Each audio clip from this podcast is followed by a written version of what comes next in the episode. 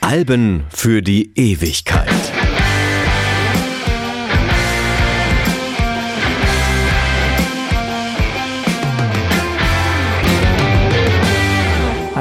Ich bin Stefan Kleiber und im April 2016 bittet mich meine Redaktion darum, für die Nachmittagssendung im Radio ein Studiogespräch zum Tode von Prince vorzubereiten.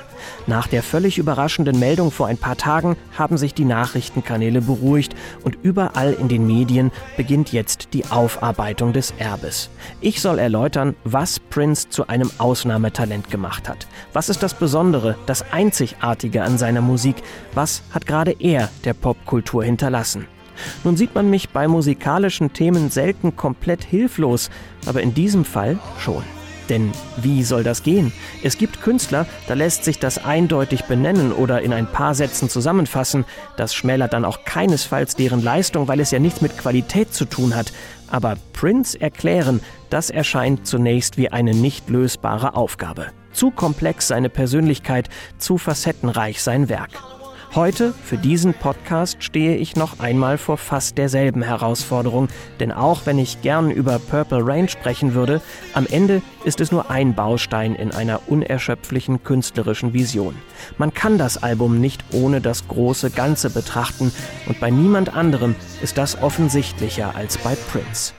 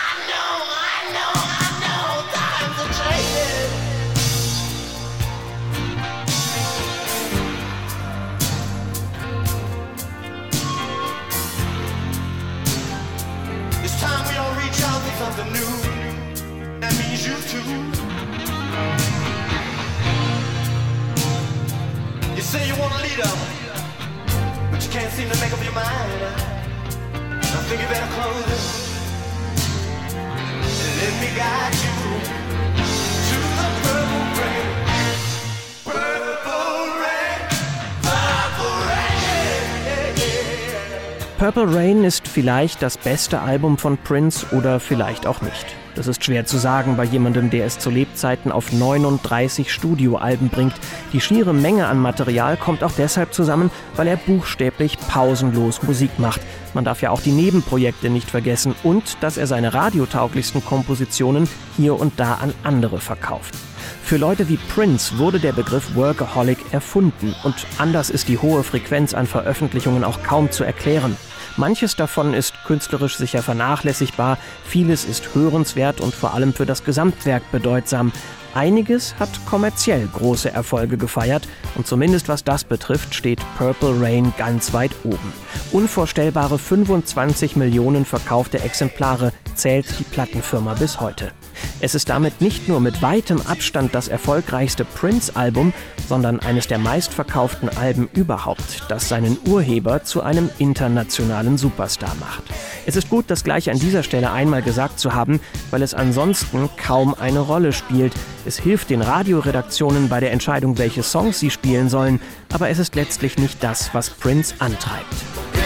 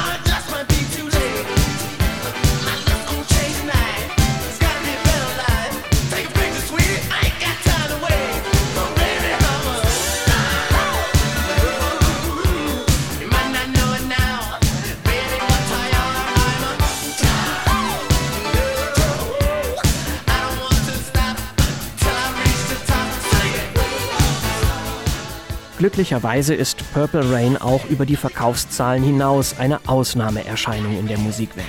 Unter anderem deshalb, weil es sich um einen Soundtrack handelt. Den Film dazu setzt Prince höchst selbst in die Welt. Und zwar, wie die meisten seiner Projekte, mit allergrößtem Nachdruck. Das ist in diesem Fall auch erforderlich, denn eigentlich will diesen Film niemand außer ihm selbst. Seinem damaligen Manager Robert Cavallo droht er schlicht mit Rauswurf, wenn der sich nicht um die Umsetzung kümmert. Das Problem dabei, die angefragten Produktionsstudios haben allesamt kein Interesse an einem Film, dessen Hauptrolle mit einem Musiker besetzt ist. Das will Prince aber so, dass er diesen Part unbedingt selbst übernimmt. Immerhin soll der Film ja gerade sein Talent zur Schau stellen. Über Monate arbeitet er die Eckpunkte der Handlung heraus. Das eigentliche Drehbuch soll natürlich ein erfahrener Autor schreiben, auch wenn es sich also im Abspann nicht so liest. Prince ist der eigentliche Kopf hinter dem Projekt. Und weil sonst keiner mitziehen will, hat Cavallo keine andere Wahl, als die Produktion in die Hand zu nehmen und selbst nach fähigen Leuten zu suchen. Unter diesen Vorzeichen hätte dabei auch ziemlicher Schrott herauskommen können. Tatsächlich wird am Ende ein Erfolg daraus. Mit 70 Millionen Dollar spielt der Film die Produktionskosten zehnfach wieder ein und er gewinnt einen Oscar. Natürlich für die Musik.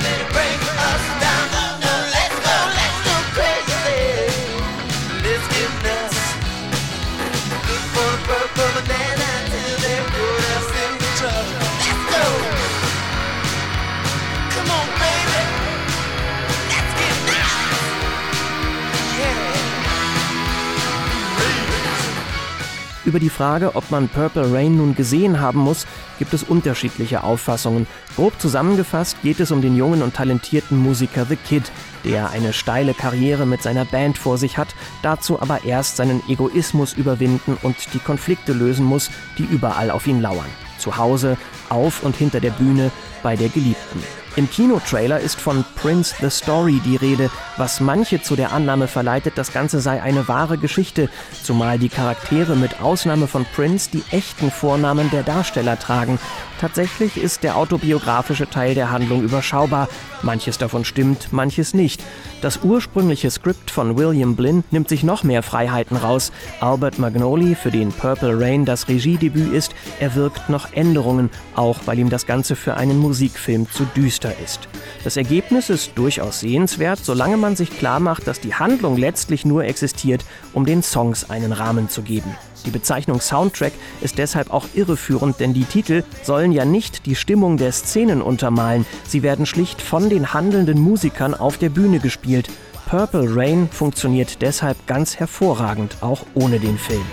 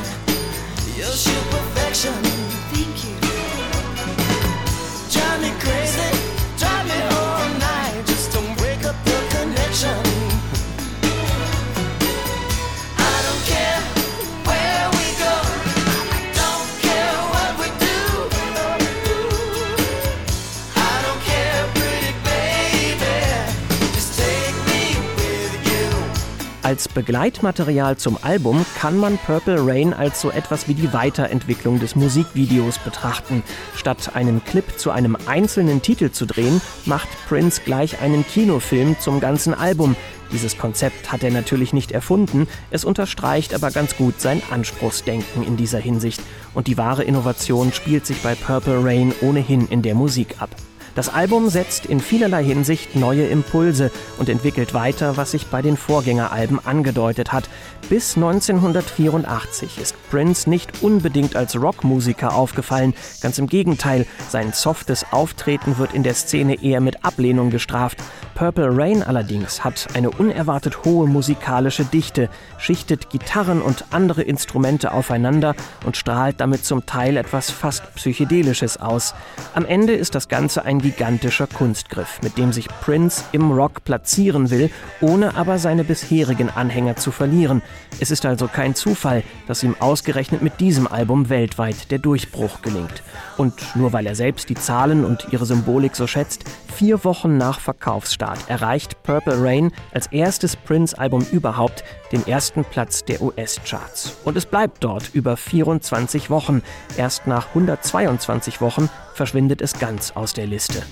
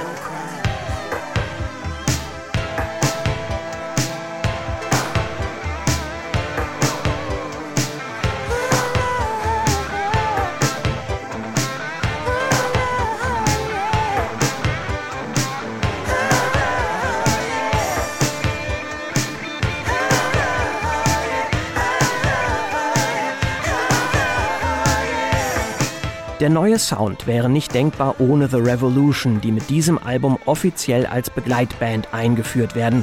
Prince ruft sie eigentlich schon 1979 ins Leben, aber es ist nicht klar, was genau er damit vorhat und die Besetzung wechselt. Erst mit Purple Rain findet The Revolution zu ihrer zentralen Rolle. Die beinhaltet vielfach eigene Ideen mit einzubringen. Und das ist hier vielleicht die eigentliche Sensation. Im Kopf von Prince Rogers Nelson, das sagen die, die ihn gut kennen, existiert eine Welt aus Kunst. Eine riesige, aber konkrete Vision, die allein seiner Vorstellung entspringt und die seit frühester Jugend im Entstehen ist. Prince und seine Songs, das hat in der öffentlichen Wahrnehmung deshalb auch sehr viel mit Identität zu tun. Vordergründig geht es manchmal gar nicht um die Musik, sondern um die Haltung, um den großen Plan dahinter, wenn man so will. Da ist es vielleicht nicht selbstverständlich, dass Prince die Mitglieder seiner Begleitband musikalisch zu Gleichberechtigten macht oder es jedenfalls versucht, denn seine Ausstrahlung, seine unnahbare Art macht es schwer, nicht ehrfürchtig zu erstarren. So ähnlich erinnert sich zum Beispiel Wendy Melvoin, die zusammen mit ihrer Partnerin Lisa Coleman zu dieser Zeit ein integraler Bestandteil von The Revolution ist. Womit dann auch geklärt wäre, wer die beiden Damen sind, die im Intro zum Song Computer Blue namentlich genannt werden. Wendy? Yes, Lisa. Is the water warm enough? Yes, Lisa. Shall we begin? Yes, Lisa.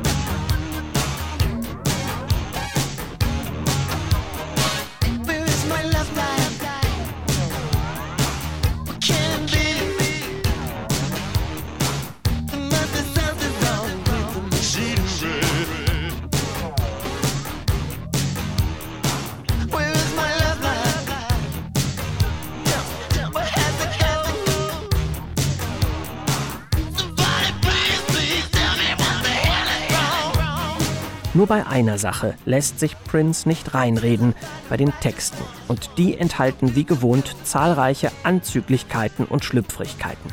Wobei das so auch nicht stimmt, denn verglichen mit früheren Songs nehmen sich die Inhalte auf Purple Rain vergleichsweise harmlos aus. Aber es genügt, um eine Reihe konservativer Kräfte in den USA gegen sich aufzubringen. Unter Federführung von Tipper Gore, die später noch Second Lady der Vereinigten Staaten werden wird, entsteht schließlich das PMRC, das Parents Music Resource Center. Gore hat nämlich mitbekommen, wie ihre elfjährige Tochter den Song Darling Nikki angehört hat. Und die selbsterklärte Aufgabe des PMRC ist es nun, die Jugend vor sexuell anstößigen, gewalt- und drogenverherrlichenden Songs zu schützen. Die 15 schlimmsten davon landen damals in einer Liste, die in den USA als Filthy 15 bekannt ist. Und Darling Nikki steht dabei auf dem stolzen ersten Platz. Auch erfindet das Gremium eine Art Warnhinweis für Tonträger, mit denen sich die Musikindustrie zur Selbstkontrolle verpflichten soll. Die schwarzen Aufkleber mit dem Parental Advisory Schriftzug, wie sie heute auf vielen Alben zu finden sind. Ohne Darling Nikki hätte es sie vielleicht nie gegeben.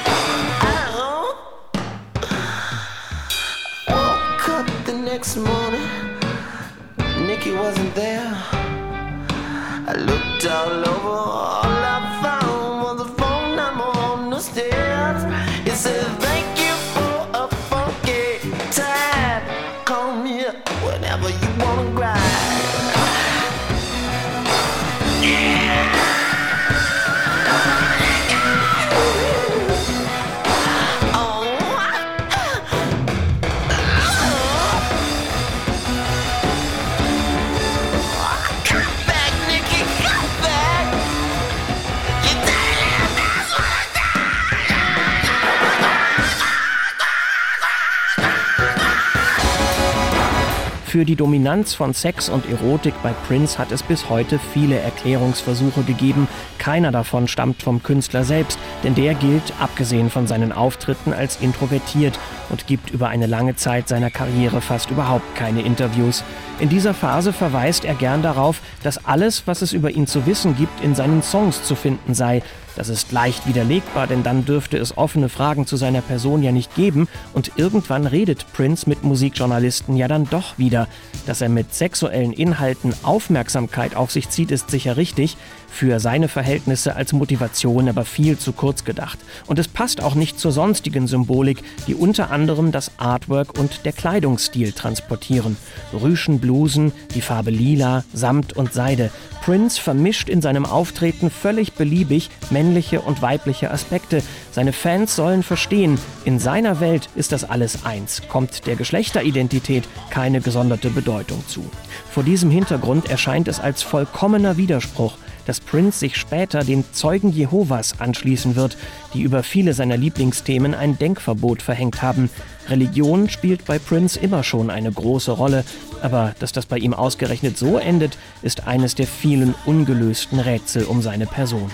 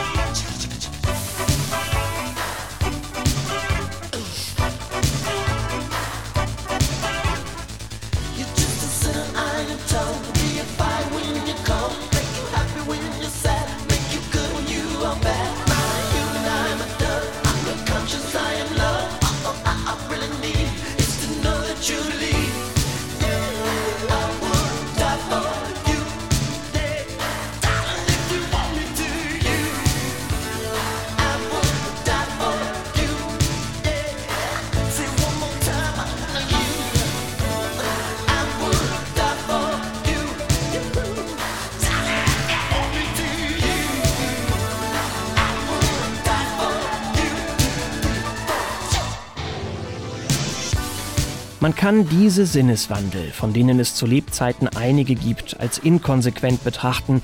Prince gilt durchaus als sprunghaft, aber immer auf einer größeren Skala. Was die Arbeit an einzelnen Projekten angeht, gibt es wenige, die mit so viel Zielstrebigkeit und Energie an die Arbeit gehen. Aufnahmesessions, die sich über 20 Stunden ziehen, sind bei der Produktion von Purple Rain keine Seltenheit. The Revolution ziehen größtenteils ohne Klagen mit, weil die Band ahnt, dass hier gerade etwas Großes entsteht. Es wäre schön gewesen, hätte Prince seine künstlerische Vision zu einem Abschluss bringen können, aber um ehrlich zu sein, das ist den meisten Musikern nicht vergönnt. Man kann immer fragen, was dann noch gekommen wäre, hätte es nicht freiwillig oder unfreiwillig ein Ende gegeben. Was Prince noch vorgehabt hätte, wäre er nicht an einer versehentlichen Überdosis Fentanyl gestorben. Purple Rain bleibt übrig, als leuchtendes Beispiel dafür, wozu künstlerische Perfektion in der Lage ist und wie sehr sie andere Menschen mitreißen kann. Im Tonstudio, zu Hause und in den Radiosendern dieser Welt, wo eigentlich ständig irgendjemand über Prince redet oder zumindest einen Song vom Album spielt.